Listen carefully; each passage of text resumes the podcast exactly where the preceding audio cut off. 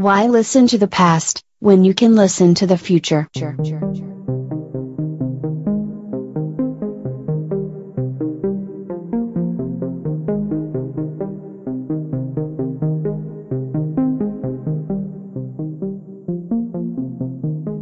Welcome to the Think Future podcast, broadcasting from deep in the heart of Silicon Valley, California. We focus on innovation, startups, in the future, not necessarily those and not necessarily in that order. Here's your host.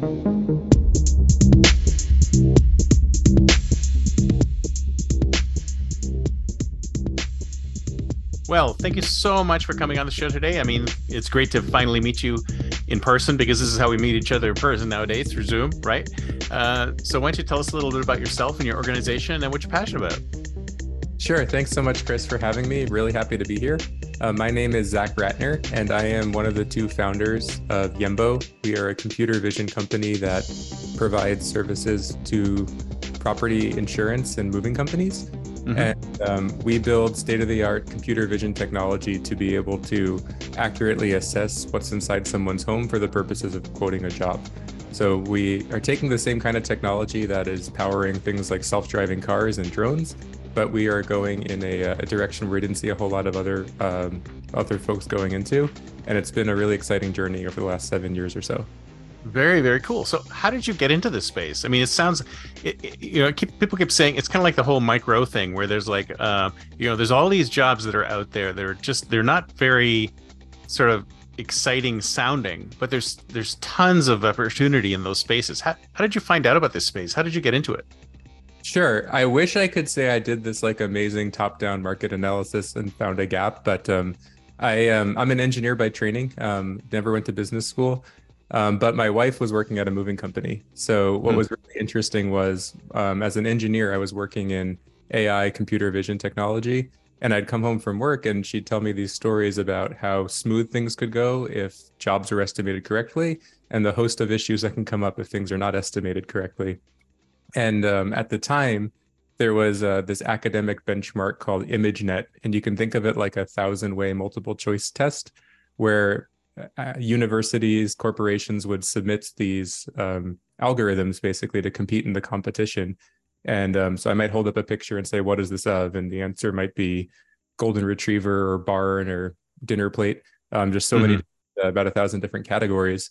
And what had happened um, with this paper Microsoft submitted a few years ago was for the first time the winning submission beat out an educated human. So for the Whoa. first objects, uh, identifying objects and images was actually um, better for a computer to do it than a person. And that was right around the time where I realized like this isn't going to just affect self-driving cars, even though that is a huge industry.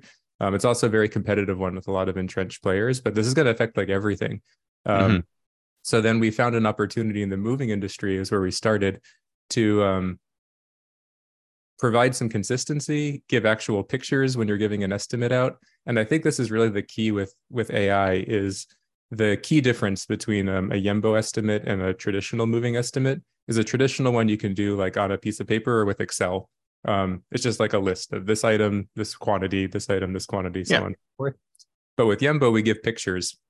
And we knew we were onto something in the early days when one of our first clients saw it and they just said, "Oh my gosh, how do you have the time?" Because they're thinking about like someone's going through and like uh, painstakingly taking photos of every single item. A typical home has like 300 or so different items, but I feel like that's the real power of AI, is mm-hmm. that um, you there are workflows now that the cost to do them has come way down, and they might have been totally infeasible to do it beforehand, but because AI is doing it, it becomes feasible now and the output is something that is faster and it's something that's better.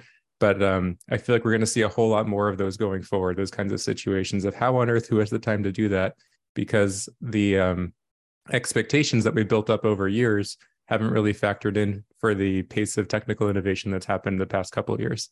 Yeah. so I think that's uh, probably a sign of more things to come down the road well obviously ai has the time to do all that right but I guess how, how does it actually work? I mean, do you do you take like a do you stand in the middle of the room? You just put a thing on a, some kind of a 60, 60 uh, 360 degree camera on a tripod and then just leave the room and then let its it's do its thing, or how, how does it actually work?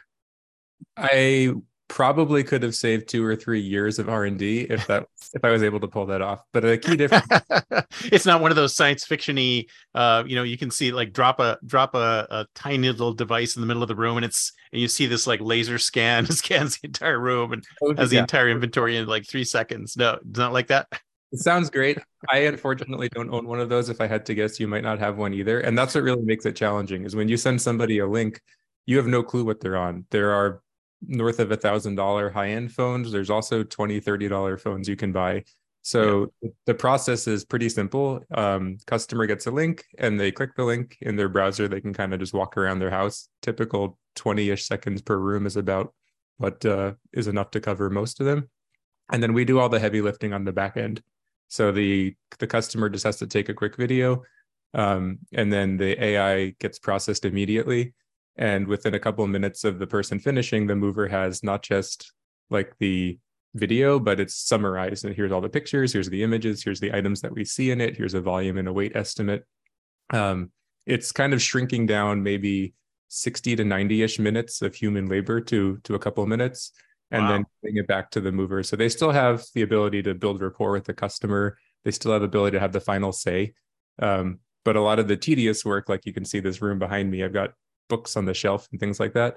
Um, you don't have to count how many boxes that stuff's going to take in, or if you're on the phone where you can't even see, you may have to ask the customer, "Hey, how many boxes is it going to take to pack your living room?" Like, you may as well roll dice if you're going to do that. Like, uh, yeah, exactly.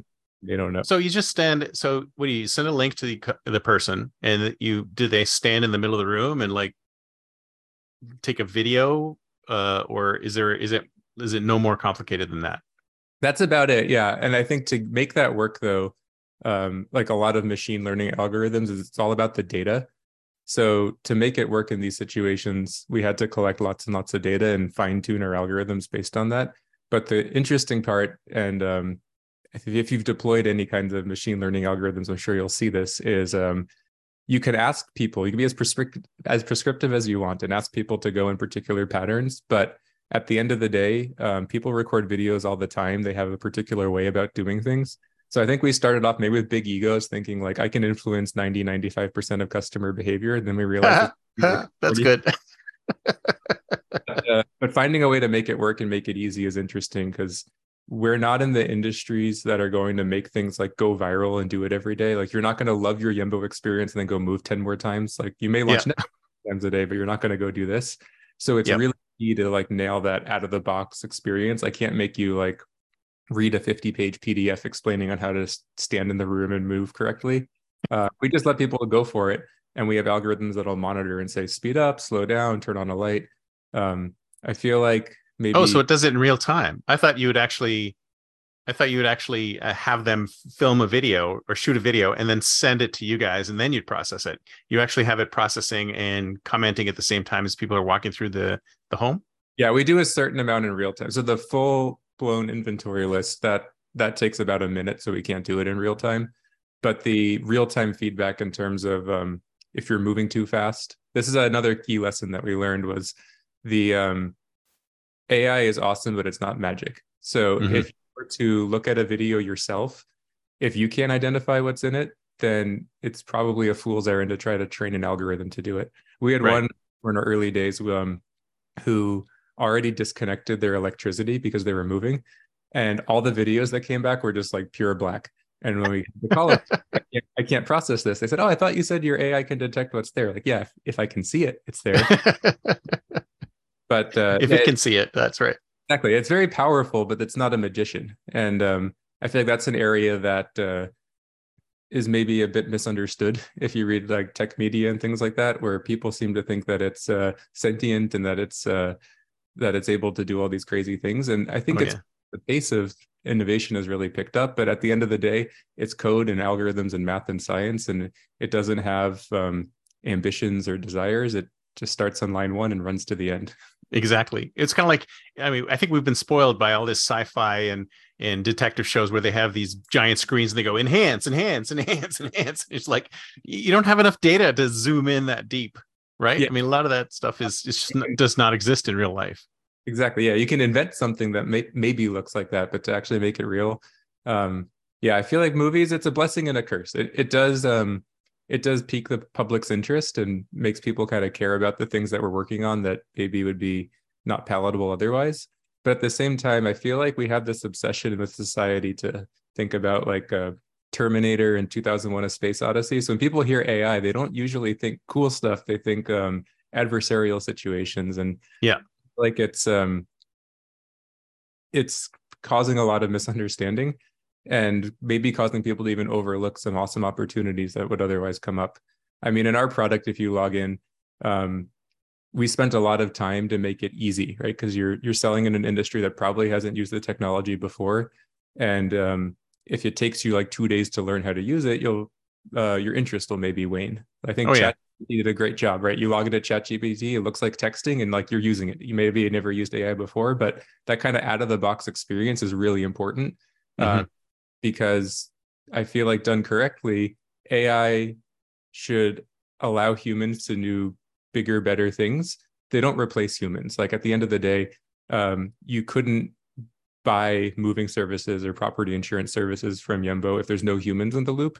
It's just the humans are freed up from counting, annotating every different item that they can focus more around like tailoring the service to your preferences and building rapport with you and all these kinds of things that are very difficult to automate. Um, yeah, possibly never able to be automated. But how how accurate is it? I mean, when you go in there and you do the estimate, and then movers actually come in and they they move everything around and they move it. How like are you very very close to being super accurate, or is there like a, a big variance there?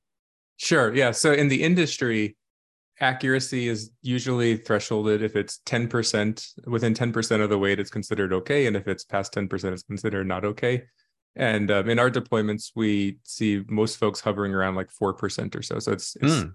a pretty good margin underneath but there's a lot of different causes i wish i could say there was like one kind of um, holy grail problem that we solved that got us there but it was really a lot of different things. Um, oversized ambitions is probably the number one cause where if i ask you 30 or 60 days before you move like tell me everything that's moving people will say oh don't worry about that. I'll have sold it or this is i'm going to have a garage sale. That'll be gone. And then the day of the move comes and it's all still there. So we found um, like making it easy to make updates is really important.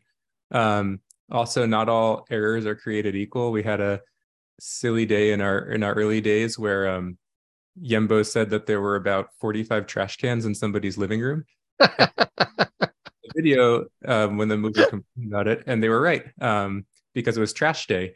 And oh man, so like garbage can, recycling bin, garbage can, recycling bin, and not a good day. Not a good day to take a take in a, a video of your home. Exactly, but I mean, um, it's valid, right? I mean, like you don't want software that works six days out of the week. You want it to work all the time. So yeah. it sounds really like silly, but as humans, you would just understand, oh, that's outside of the room but algorithms don't know it. They see it, they put it up there. So we had to actually train the AI to detect windows. I don't know mm-hmm. anyone who's ever actually moved a window, but we did that just to not care about the stuff inside of it because that means that you're seeing things that are outside of the room. Yeah. Um, yeah. Well, how does it do things like, like for example, behind you, you have all these statuettes. I mean, how does it know that that's stone, that's metal, that's I mean, is it able to suss that out, or does it just look at the size of it and go, "Well, I think this can't be any lo- heavier than you know 50 pounds or something like that"? Sure. So I, there are certain limitations to what the technology can do. Like I had mentioned before, is if the if the person looking at it can't tell, then the AI um, won't be able to tell. Now we've done lots of these. Like we have um, we have millions of videos that we've looked at. So for things that are kind of difficult like that to tell, like what is this material made out of behind me? For those, um, we get the data and because in, in, a moving world, this usually goes into a, a, box. So you typically don't just like throw small items like that loose on a truck. So what really right. matters for that domain is how many boxes do I need and what size? So for that, um, it can be hard to look at like tiny little knickknacks and things like that. So under a certain like size threshold, in our industry, it matters more about um, like how many cartons do you need, so the algorithms are fine tuned for that. Um, because yeah, there's there's a long tail, and then also um, I think that human in the loop is really where things are powerful because you'll never be able to automate everything, right? Like, is a ring gold plated or is it solid gold? So we still allow for notes, and the mover can still have a conversation with the customer, but um, if you're relegated to those kinds of things that are really high value, we've actually found that makes the conversations like kind of more engaging, more relevant because you're talking about the things that you care about that like mean a lot to you, whereas you're not um, asking about like I don't know how many pairs of socks do you have or something. Yeah. like, doesn't care so much. Well, isn't there? But isn't there a huge variation between weights? Like a, a box of books is way heavier than a box of knickknacks. So I mean, is it able to differ? It's able to differentiate those. Correct. Yeah. And I would say it's able to differentiate in the industry that we're in. Um, so if you were to try to make like a, I don't know, a UPS scale replacement tool or like take it into another domain, there are certain things that it would do well and certain things that it wouldn't. Um, but with the with the moving case, generally what really matters is the total shipment weight. So people don't generally like cherry pick one item and put that on the scale and say, "Hi, you said it was 40 pounds, it's really 50. Something's up here." or like if you're shipping internationally and it's a container, that container size, or if you're um, in a truck, you know, when you're driving down the roads and it says like max weight for this truck, like the trucks generally have to go on weigh stations for um, Department of Transportation guidelines. So that's the kind of like um, granularity that we're working at. So we we monitor each thing. Obviously, um, lots of small errors can accumulate into a big error, um, but but not all errors are created equal. So um, things like um, miscounting things because it's trash day has like a huge variation. But Yeah. if I have a box of paperback books versus a box of hardcover books, these kinds of things, um, at least in our in our industry, like there are certain distinctions that don't matter as much, and that's where we've been like spending our engineering time um, on other areas. We always want to look at like what are the top ten causes, and our view um, is that your top ten complaints about your product, your tar- top ten like gripes that people wish it could do that it can't do, should be changing month over month because that means that Mhm. you're doing the right things. So it's like we're very open to hearing feedback, but um, kind of chasing down every every possible rabbit trail doesn't really like you can't add up all these things and make like a corporate strategy out of it so we we look at it in terms of like how do we how do we make it easier to use how do we make it more applicable in wider um, amounts of use cases and then once we start going down that road when impediments come up like um, hey you don't work on trash day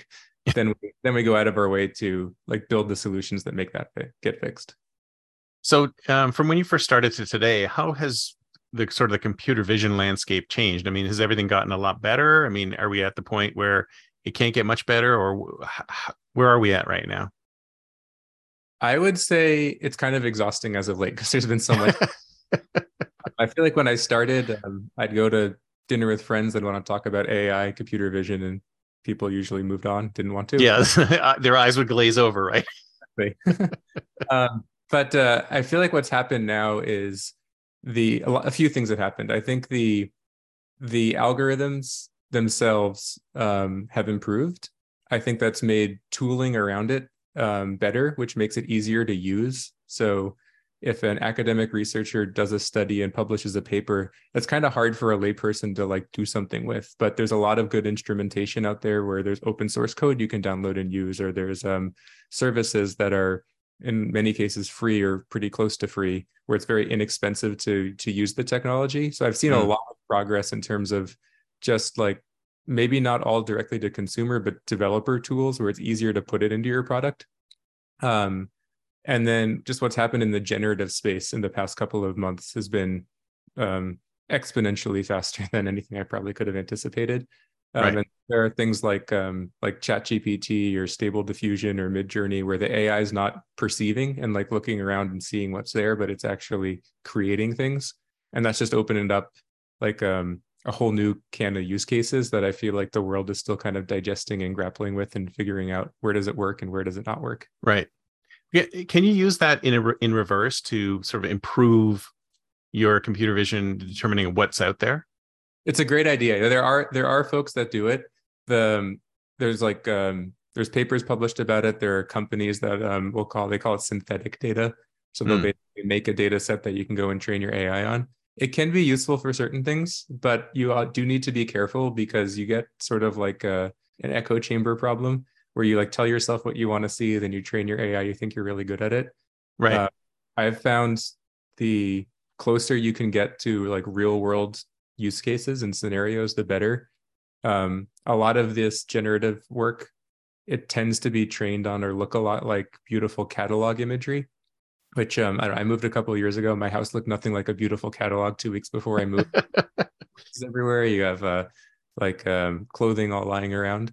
So it it is useful for certain things where it's difficult to collect the actual data, but you just got to be really careful because unlike if you're taking real imagery, it's not always clear if you're veering off into like fantasy land, right? Uh, because you you could just be making up stuff. So it's powerful, yeah. it's cool, but um, it's not a silver bullet, unfortunately. Yeah. so as far as I'm concerned, it's it can't do photorealistic images yet because I mean I've tried doing this thing on Twitter where I post a real image and I post a, a, a AI generated image. It's you can always tell. You can always tell no matter how good the image is. I mean it's a great image, but you can always tell it's not reality.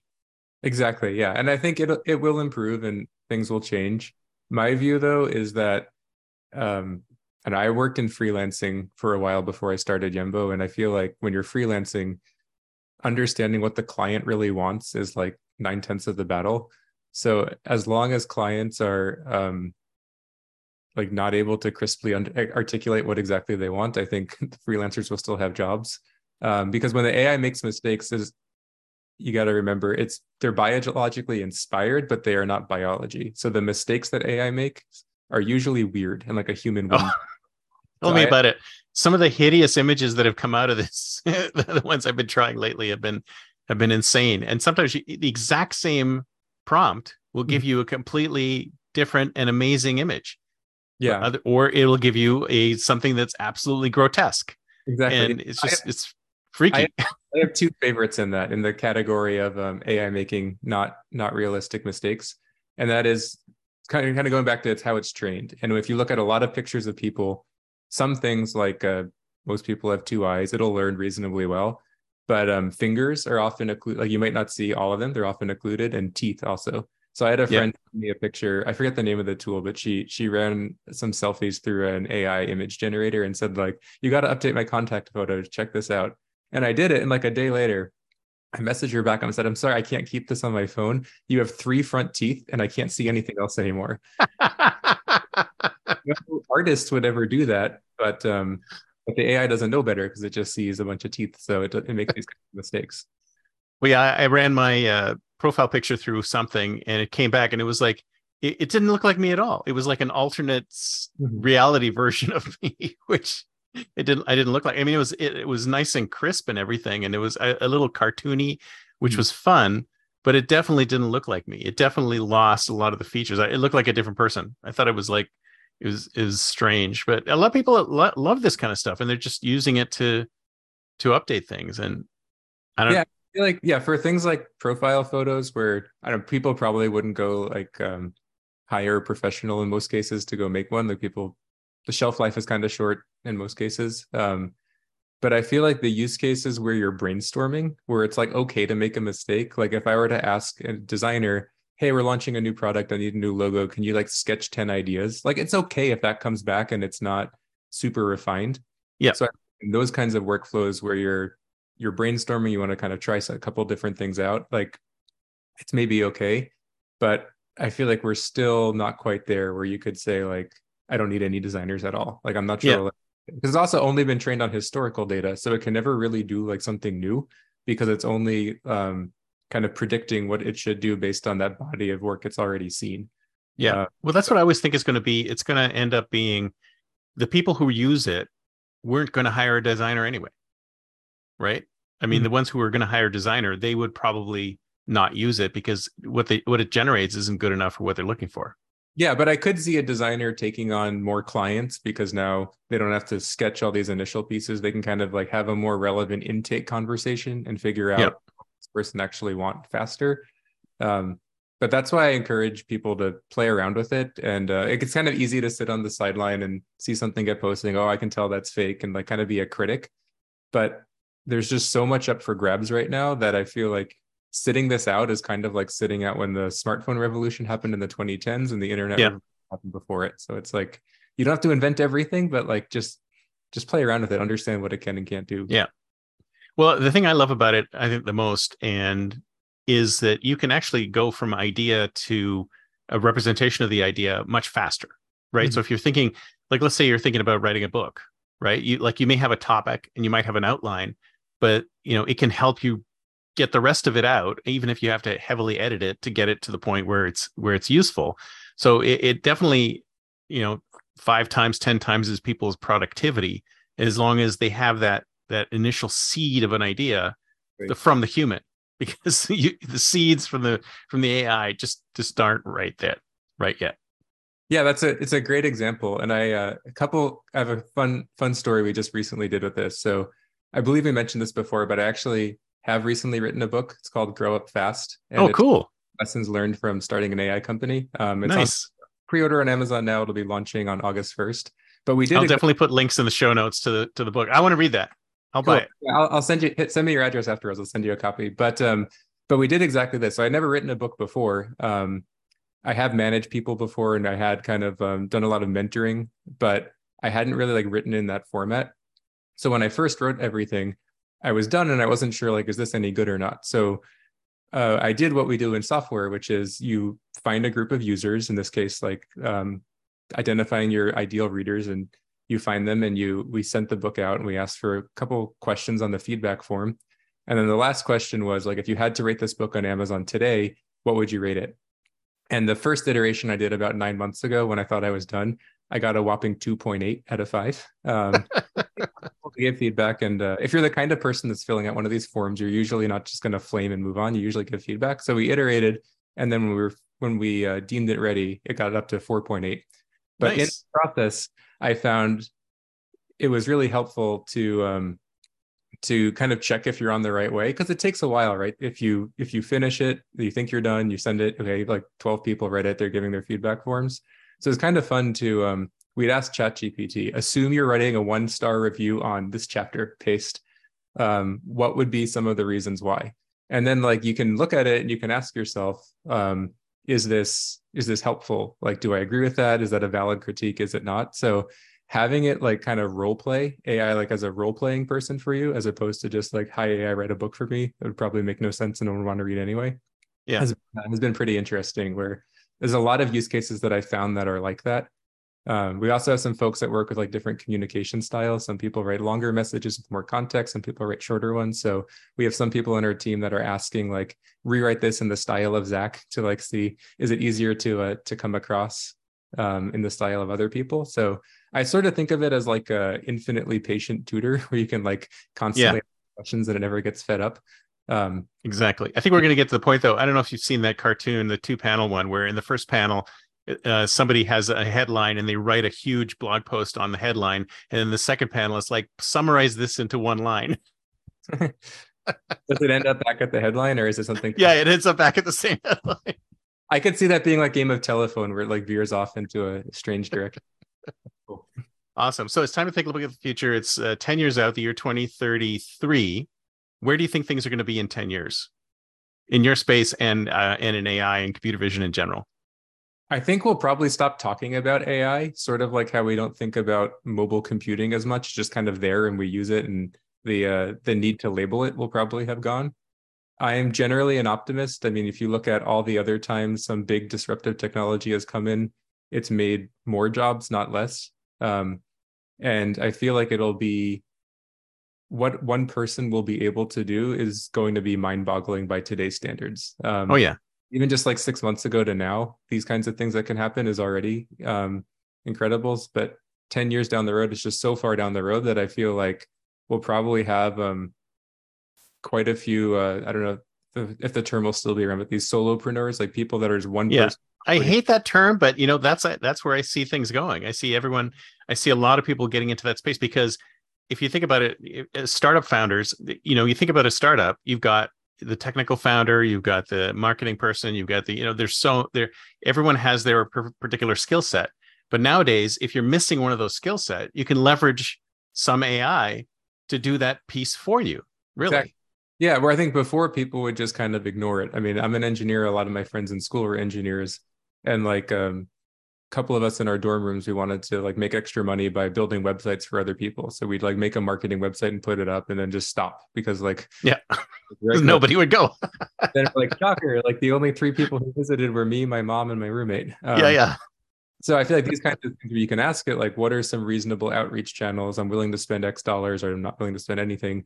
Um, where it it lowers the barrier to entry, and it lowers the barrier to entry in areas that are um, valuable. I mean, that's why people are spending time and resources and building tools that make it easier. Is it's not just like an academic toy kind of thing. It's like a very real, um, helpful thing. So again, I think definitely keep a human in the loop until things get to be 100 100%. I mean, we've been talking about it as an industry for self-driving cars for how long now and they're still not quite here. And that's just because those long tails, those edge cases um, come up and until the algorithms can handle everything, it's not going to be 100 but human beings can't handle everything. I can't imagine how they expect algorithms to handle everything.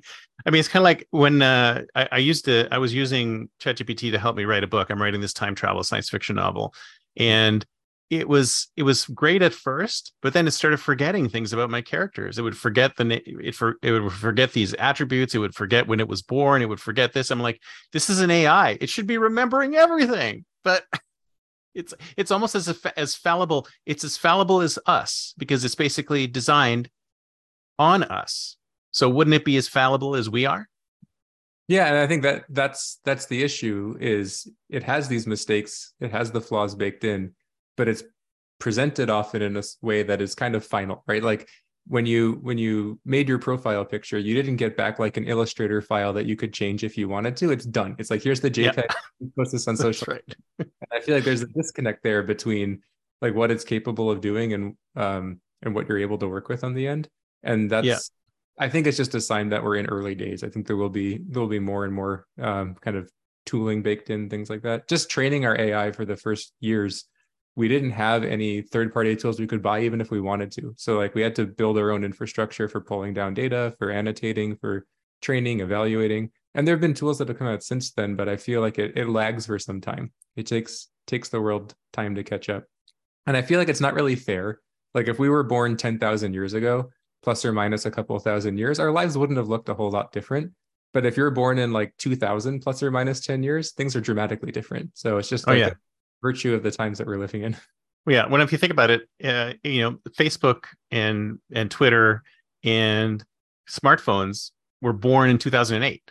So mm-hmm. that's not even 20 years ago. It's it's insane how quickly things have moved on, and and, and just, it's just going to get more and more rapid. So uh, I just love to see what's going to happen next, and I hope we we use all this for all this technology for good. Yeah, for sure. And um and I think I think we'll get there because I mean I think a lot of the things that are um, that are happening right now in this space, like there's a there's like an inherent network effect to amplify good things. Like if people mm-hmm. do that is um, awesome, then other people want to know about it. Like there's an there's an economic incentive to be like, hey, I can be more efficient doing this. And um, I mean, it is software is a tool. There are good and bad tools and or good and bad ways to use existing tools. But I feel like the um, like you don't see people like banning hammers because you can hit someone with it like it's a construction right. tool but um where i'm going with all of that is that i feel like we already have a society that amplifies when good things are done with it and that i feel like we we got to let it play out a bit and yeah there are, it's good to have guardrails it's good to have like safety mechanisms in there but um I would just be, I feel like we would leave something on the table if we were to just get scared and not want to touch something. Um, because all it takes is one person to be curious, they'll figure it out, and then um, the world will have to grapple with what comes up next. So that's why I encourage everybody to tinker. I'd much rather live in a world where 10,000 people have access to things that weren't possible a year ago than it being like concentrated in a couple like huge tech companies. So that's why absolutely because the innovation is everywhere. I mean, and ideas are everywhere, and everyone everyone has the ability to come up with come up with something. I mean, everyone sees everyone sees and sees issues and they try to solve problems, right? And and being able to to disseminate the, the solutions faster is is always amazing. Exactly. Yeah. And it's also fun to to like experiment without like a commercial goal in mind. So I have a five mm. and um we used um I think it's a a meta tool. It's that animates things so you can draw whatever like creature you want and it will uh, you take a picture of it on your phone and it has AI that detects like what its skeletal structure will be, and you can make it like run and jump and bounce. And uh, I can't animate, but like this this kid, he's coming to me and he's like, "Hey, draw draw a stick figure, give him a party hat, and then have him like jump on a trampoline." And like 30 seconds later you have something. Now I'm sure if you were a professional animator, you'd look at it, you'd find issues and stuff, but it's like um, what that's doing for creativity for like for people that are just learning how the world works. It's like um, it's pretty pretty powerful. Yeah, yeah, absolutely. I mean, I remember long time ago when I was with Yahoo, we were talking about a concept called computer assisted creativity, where I mean, that's highly technical term for the AI helps you do stuff, right? And we're just seeing more and more of that happening. And it's just, it can only be a good thing for us because I think uh, people's people are dreaming these things and they're they're they're they're looking at all the work required to create. And it's just so much work. And if you can s- sort of ease that path then we'll see more more good stuff come out. Exactly. Yeah. And i feel like there's a we have simple versions of these things already in the world today. I mean, if you use autocorrect on your keyboard, strictly speaking, that's that's like an algorithm telling you it's finishing your sentences for you. Exactly. Built in a proper way so it doesn't feel intrusive or annoying. But um, when you take a picture on your phone, there's a million parameters about like focal length, white balance, and a lot of times modern phones they'll detect a face and then just like set everything for you. So I feel like these are the things that really make it like easier to do something where if I want to take a picture with my family, I don't really care about like what's the F number and all that kind of stuff. But if you just make it easier to get the right thing by default, um, and these are basic. Um, so you ask 10 years down the road, who has any idea? But like, I think more of those kinds of things at larger and larger scales. Yeah, absolutely. Well, this has been great. Thank you so much. Um, if somebody wants to get in touch with you, what's the best way? Yeah, thanks so much for having me, Chris. So my email is really easy. Um, it's Zach, Z A C H, at Yembo, Y E M B O dot AI. Awesome. Well, thanks so much. Talk to you soon. You talk to you later. Bye now. Bye.